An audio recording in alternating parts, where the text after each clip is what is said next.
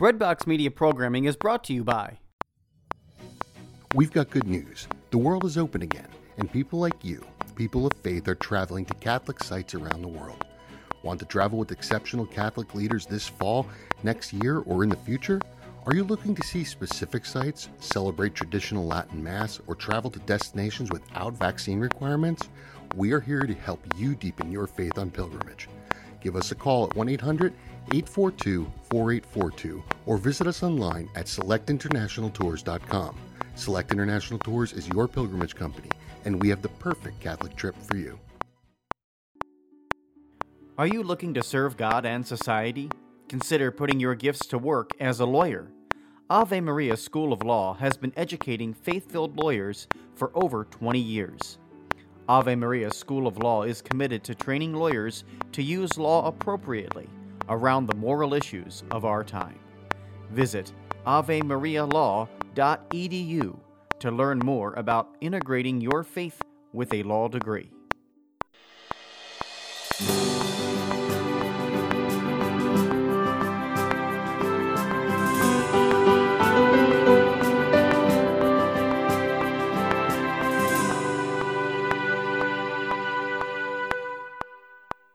Welcome back to the Shepherd's Pie, a slice of faith for our messy lives. I'm Tony Kolenc, a professor at Ave Maria School of Law, the father of five grown children, and also the author of inspirational fiction for teens and adults. I want to mention, by the way, that as the fifth book in my medieval teen series, The Harwood Mysteries, gets released, I am available to come speak with any of your schools or homeschool groups about a host of topics, whether it's writing or the Middle Ages or the Crusades. Uh, you can just check out my website for any details. But today we're going to be speaking with Jamie Ogle about how faith can give us the courage to take on seemingly impossible tasks in our lives.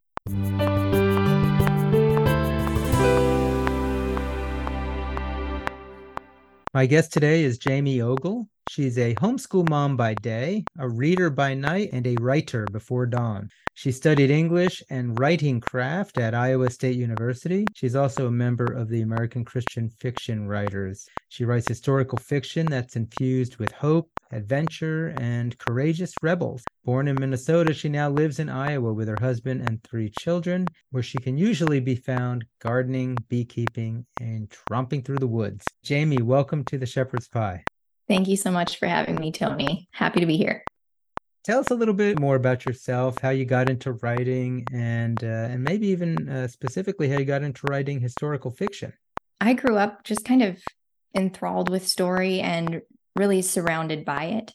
Um, my grandparents were great storytellers. They fought in World War II and crossed Nebraska in a covered wagon and panned for gold in Alaska. And they just had all these just amazing stories and they loved to share them. And so every time they'd come down for dinner, I just loved sitting at the table and hearing all the stories and just hearing them talk about their lives and experiencing these, you know, the Great Depression and things like that and living through that. It made history come alive to me in a totally different way. And so I was homeschooled. So when I was studying history and stuff, my mind would just be running with, oh man, I wonder what that smelled like or felt like or you know what that would have looked like. Their stories just brought history to life for me and so i just fell in love with history and historical fiction just kind of came from that. And then i was just a weird kid you know. I was always in a land of make believe making up my own stories and playing out in the woods and trying to be the hero. Who wasn't? That you just described my childhood too. Playing out playing out in the backyard with sticks shooting at trees and yeah pretending i sure. was in climbing trees like uh, Legolas in the Lord of the Rings or something. Your latest book here, uh, as we're heading towards Halloween and All Saints Day, uh, it's actually a book that deals with a very popular saint that we probably have all heard of, Saint Valentine. And of course, your book is called Of Love and Treason. Uh, so, why don't you tell us a little bit about uh, why you decided to choose Valentine of everyone in the world to write about? Well, that sort of came from me not liking Valentine's Day and thinking it was just dumb and super commercialized. And I don't need a holiday to tell me to buy something for somebody. That's just silly. And, you know, I was just trying to justify myself and these these thoughts I had. And so I was like, fine, I'm just going to look up and see what it's really about. And then I can just tell everybody how dumb it is. Right. So I started digging into Valentine's Day and, you know, his stories and all the different stories about him that are sometimes conflicting, but you know, still have threads of the same story running through them. Just kind of got captured up by that story and was like, okay, well, how does this fit into the Roman Empire? Why is this story such a big deal that we're remembering it so many years later? And the deeper I got into it, I was just, yeah, I just, I had to start writing it down. And I started by look, looking for the novel. Like somebody has made a novel out of this or a movie or something. Like this is amazing. And um, I could not find one. And so just the scenes and conversations and little bits and pieces just started popping into my head and I started writing them down. And then it became the really long first draft of this novel. So Valentine is is in Rome around 270 AD. Mm-hmm. And you said you you went looking for information about him. What do we know about him as far as like where do we go to find that information? Is there anything from his time period that tells us about him? Yeah, so there's nothing from his time period. He didn't leave any writings, no contemporaries mention him. Um, and he's really not mentioned in history until it's in the late 400s when Pope Gelasius started Valentine's Day. And so that's kind of the first real mention in history that we have of him and his stories. And so if you kind of look around, there's not really anything hard and fast written about him even then. It was just he was a priest or a pastor or a church leader who married people against the emperor's marriage ban and fell in love with a jailer's daughter who was blind and there's a miraculous healing there. And so then there's all these conflicting stories of well how did that go down? And um, so that was really fun to kind of piece together and pull apart and like, okay, how do these legends, these bits and pieces of story match up with, you know, the history of the Roman Empire, the culture of Rome at the time? How could these pieces of story be true? And kind of working them in together. So, did you ever figure out why Rome would want to ban marriage and what kind of marriages were they banning? the lower soldiers in the Roman army were banned from being like officially married. Um, it just kind of kept their mind on the war and what they were supposed to be doing versus having all these, you know, home obligations or wives or children they're thinking about and maybe making them less brave because they don't want to die. So the lower, you know, the foot soldiers were kind of already banned from marriage. So that was kind of the thing I was running into was like, well, this is already this is already past. Like, why do we have this story that that Emperor Claudius II banned marriage? And there's really no written record that he even did that. And so we just have that legend to go on. So then I started looking at like, okay, well, what's going on in the world around this time? Emperors would make up stuff all the time. And then if people didn't like it, they would just kind of erase it, chisel it off the monuments. So that was sort of like me digging into like, okay, we're in the middle of a war. They're not doing super great right now. So what if he passed a temporary ban for everybody so that way nobody could get out of military service by being married?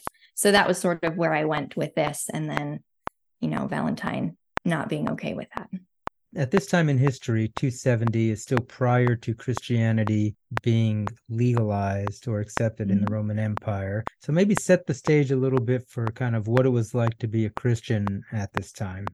So at this time, there's no, you know, we're past Nero and that really bad stuff that he was doing. Um, and so ever since then, there was sort of an ebb and flow in persecution of the church. Romans valued tradition and things that have lasted a long time. So they were okay with the Jews because their religion was very ancient. And while they sacked Jerusalem and did terrible things, then eventually they would just kind of like let the Jews be exempt from burning incense to the emperor or anything like that, declaring their allegiance to the empire in that way. But the Christians were very new and they kind of separated themselves from the Jewish community. Like, we are not Jews. And the Jews were like, yeah, they're definitely not us. And so they kind of became this new religion that was not traditional and didn't have these ancient roots. And so they were suspect for that reason. And also just the way that they had these practices that only Christians could partake in communion or things like that. And so they were sort of secretive in that way. They had just the the equality within them. There was you know no distinction between the very upper class people and the slaves. They were all calling each other brother and sister and that really upset this very um, social stratus of the roman empire at the time. So they had a lot of things kind of working against them um, at this time just for those reasons and then just sort of the just the ebb and flow of things happening in the empire it's said that Romans at this point in history were not like super devoted to the gods, but like they were because it was traditional and not because they really believed they had power, but you know, you do the things out of tradition. But when things started going sour with wars or famine or whatever it was, they looked around for like, okay, well, what's what's going on here? What's to blame? Who's to blame? It's got to be the Christians, right? Because they're not burning incense to the gods. Like clearly we're all suffering because of them. And so persecution would ramp up for a while and then it would go away and then it would, you know, something else would happen. And so there was sort of these periods of intense persecution and then not so much. And it also changed wherever they were in the empire. You know, sometimes it would be this city and not this other city, or it was a little bit sporadic at this point. How is it that you weaved all of this history yeah. and, and these legends into a novel that would carry a modern reader along? I started with Valentine and all these stories and pieced together now who could he have been based on the legends and how could he have fit into the Roman Roman society, how could he have legally married people? Um, because you had to be able to write legal documents. And so that's why I made him a notarius. Yeah, I think the most interesting thing about doing all that and writing this and researching the the Roman Empire and all that was really realizing that people haven't changed over time all that much.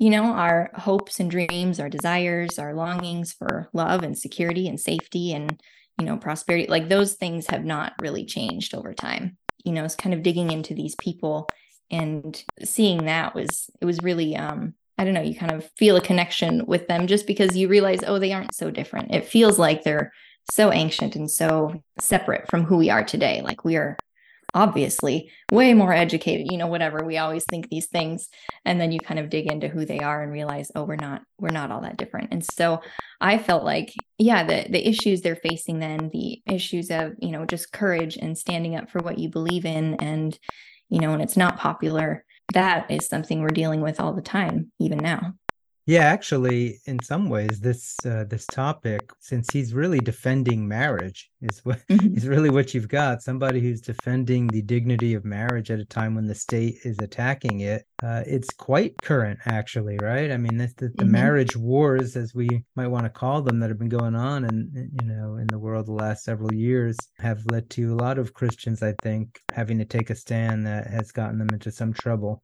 So, so we're going to definitely want to talk about that because that's you know one of the reasons uh, that we're here is to kind of talk about how our faith helps us to face those hard times. In fact, I, I was noting in your author's note you mentioned times will come in our lives when we need to take a stand and risk something in the process.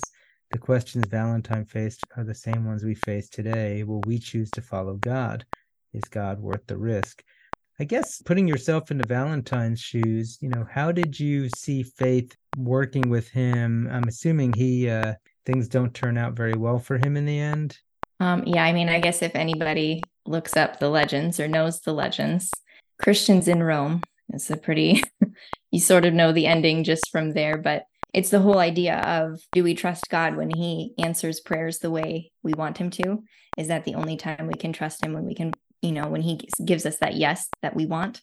Or can we trust him when the answer is no? And I was sort of wrestling with that in my own life as I was writing this book. I had most of it written and I was getting to the end and then things started happening and you know I was praying for one thing and and yet and God said yes and it was amazing and then and then he said no and it was like it was crushing it was really crushing and so I was you know sort of wrestling with the same things like okay I could trust you a little bit ago when you said yes and like I was super excited about that. And now you're saying no. And now I have to decide are you still good? Can I still trust you? Can I move forward knowing that you're good and you're going to work this all out for the good in the end, even if I can't see it, if I don't know what it is? And so I was sort of wrestling with that at the same time as writing this book and realizing, oh my goodness, we're in the same struggle at this, you know, very different you know circumstances but still that same issue of god's sovereignty and and trusting him through the hard times as well as the good times. Yeah and probably the stuff you and i are going through right now doesn't compare to what valentine had to face. I'm assuming the of love and treason the treason part is the fact that he is treasonously marrying people against what the state requires. So, how do you have him trusting God when things are not looking like they're going to turn out very well, at least in this world for him? Yeah, I mean, he has to make this decision where he's sort of he's got a lot to lose at this point you know he's a young man he's got his whole life ahead of him and he could he could just say no and he could you know walk away from this commitment he's made to to doing these weddings and he could he could save his life and and yet he realizes that this commitment he's made to this path that he's chosen to this calling he feels that God has led him to that he needs to be obedient to that and fulfill it even though it might mean giving up something in the process, losing what he's, you know, sort of longed for this whole time.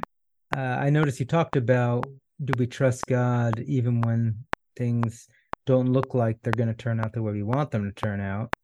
Um, that reminds me of in the Old Testament, Shadrach, Meshach, and Abednego going into the fiery furnace and yes. them saying to uh, Nebuchadnezzar, Well, even if God doesn't save us, we're still going to praise him or whatever they say. Was that part of your inspiration uh, in this? Oh, for sure. I love that story. And yes, what they say is even if even if he does not, he is still worthy of our worship. We are still not going to bow down to your statue. That sort of, you know, it's kind of reckless courage almost and reckless faith, but so so powerful. And god does come through for them and that's that's powerful too. But in that beginning in that moment when they're in the having to make that decision not knowing how it's going to turn out if there's going to be a miracle or not they were they were willing to to risk it all for him and for who he is. I know as an author when i'm writing my stories and I'm trying to struggle with some of these same concepts. I always try to make it relevant to my life. I think about in my own life where I failed or where I've seen other people succeed or fail. Were you inspired by Valentine as you were sort of putting the story together to follow his examples at all? I mean, did it have any impact on your own life? For sure. I mean, I wrote this well, I'd written first drafts and I was really, really revising it and honing the story into what it is during COVID. And when all the the craziness, you know, every oh my goodness, the world is ending, hide, like that's all going on. And and I have, you know, little kids at home. And I felt, you know, we were homeschooling and I felt God very clearly saying, you need to put your kids in public school right now. Like, what?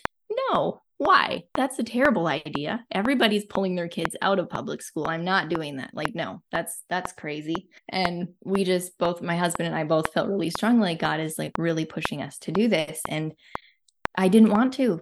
I could protect them at home, right?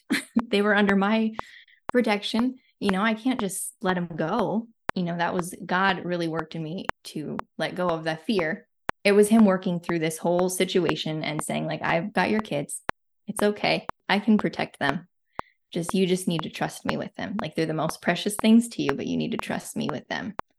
And so that was, you know, as these characters are going through, you know, how trusting God and, you know, sort of in a situation where it's out of their control, you know, they've all these forces on the outside are sort of doing all these other things. And so, yeah, that was a time when I had to kind of put my faith into action and trust God with my most precious things, you know, letting my kids go to school and trusting that he's going to protect them when they're out of my sight. Now, this is an amazing story. Actually, I want, did you get a sense as to why God might have been tugging you to do that? Because that does sound like the opposite of what like we would think God would want us to do. Yeah, I mean, I think it was really he was really working on my heart and my fear and my coping with fear by just protecting everybody. Like, I, have got this. I'm going to control this situation. I can control this situation. It's under my control. I've got this. And I wasn't trusting God to control for like I wasn't relinquishing any of that control to him. Who am I to think that I have any control over anything? you know, and it was like really God just working on that on that part of me, the pride that I had to think that I could do anything. And he did. He watched over the kids, protected them. They had a great two years, partially in school, partially at home, because it was a little bit of online learning, but but it was really I felt my faith deepen and grow and just my trust in him and God just standing off those edges of control and pride that I carried. Yeah, this is a remarkable story. And then after COVID was over, then you brought them back home to homeschool again? Yeah. Yep. So in the meantime, as you're going through this, you're also juggling with Saint Valentine coming to terms with, hey, I'm going against the state. This isn't good for me. and this could end very badly, but I still have to trust God. So, uh, yeah, what was that like? Is there anything, other insights that you sort of gained from your main character as you were writing it? So the story's kind of it's told from from Valentine's perspective, and it's also told from the point of view of the jailer's daughter, who is blind and having all these problems at home, and thinking like, oh, if I can just see, if I could just have my sight back, like all of these things would be better. Then I could kind of control my life a little bit. I could fix all these problems. And so I feel like I I resonated with Valentine a little bit, but I more resonated with her and then how, you know, God worked in her life and then she's sort of left kind of struggling like how can I trust a God who can do these amazing miracles and yet look at all of his people. They are like in big trouble. I am in big trouble now because I'm following this God. Like I thought he was going to make my life easier and he's he's not like he's he's putting my life like my life is now in danger and so just kind of wrestling with the eternal worth like the the worth of eternity versus this temporal life and just sort of really readjusting like your view of the world and your life but also your view of god and how he is sovereign and holy and above everything else and worthy of any little discomfort we could have here. Like it's worth it. And that was that was sort of you know what she sort of wrestles with and comes to grip with like okay i can trust you. You are worth it. And i think we we can all learn that lesson yeah i love this theme I, it's something that i think we need to hear about today i like to use some of that same themes in in my writing too because i think young people need to hear about this today right they're so focused on like adults because we've taught them mm-hmm. so well they they're all so focused on just the here and the now and the pleasing themselves for this moment. I mean, already they were teenagers or whatever, so that was already going to be it. But now you've got this totally countercultural message that mm-hmm. uh, that Valentine and the jailer's daughter and yourself, even with this COVID story, are basically uh, telling.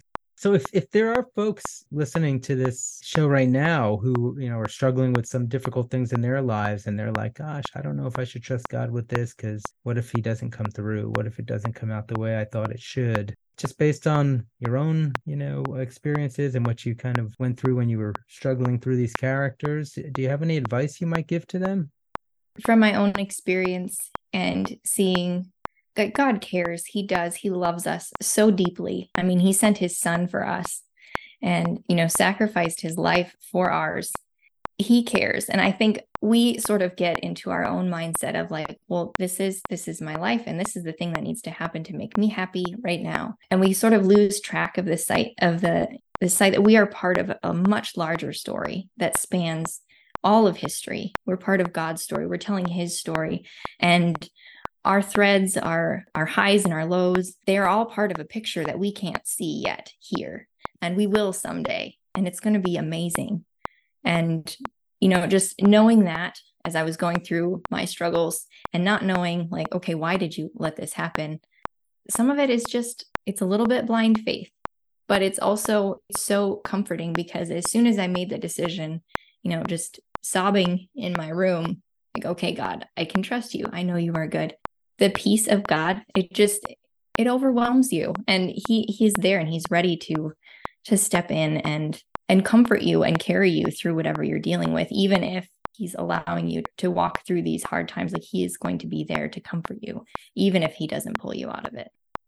Yeah it's like that that phrase jesus i trust in you. Sometimes that's like the only prayer you can say mm-hmm. you don't mm-hmm. know how you don't know how it's going to work out you just have to trust and then however it works out you realize with hindsight as you were talking i was thinking about actually something one of my characters says in one of my books when he's thinking about the old testament and the israelites in egypt where they were enslaved for 400 years and i was thinking how many generations of israelites were slaves not ever knowing what was going to happen to them that they were going to be saved and they went and lived their whole lives in slavery never knowing that God was going to save them. Like, what would it have been like living in their shoes when, you know, or in Babylon? Uh, that was only 70 years. So, I mean, one generation or whatever. But, you know, yeah. when, like you said, when you take a step back and you look at it from the, you know, lens of God's eye as much as you can, right, of all of yeah. history. I don't know now. Is that something that gives us courage or strength to uh to trust God more, or is it just blind faith at that point? I, think so. I think that's why we have these these stories in the Old Testament. We have all those stories in the Old Testament. We have the stories of Joseph and Daniel and Shadrach, Meshach, and Abednego, and they're going through terrible things. You know, they're taken away from their homes, their families. In that moment, they felt like God had probably forsaken them. You know, I'm sure you can't help but feel those things. And then how are they supposed to know that however many years later Daniel was going to be the advisor to the king? And you know what I mean? Like we we have these moments where it seems like all is lost but it's not. We just can't see what's going to happen in in the years ahead. So I think that is really hopeful. It is if we can do it right? Nice work if you can get it. Um so it, that's the challenge to us all. Uh, so this sounds great. I'm sure the story itself is, I'm sure, very compelling. Tell us uh, how, if folks want to get a hold of your book or, or even some of your other things that you're writing, where would you like them to go? Um, you can head to my website, jamieogle.com. That has all the links to Facebook, Instagram, BookBub, like all the all the things where you can find me. Um, it also there's um, a book page and there's links to everywhere you can buy it. You can pre-order it from any bookstore, your local bookstore. Mostly active on Instagram though.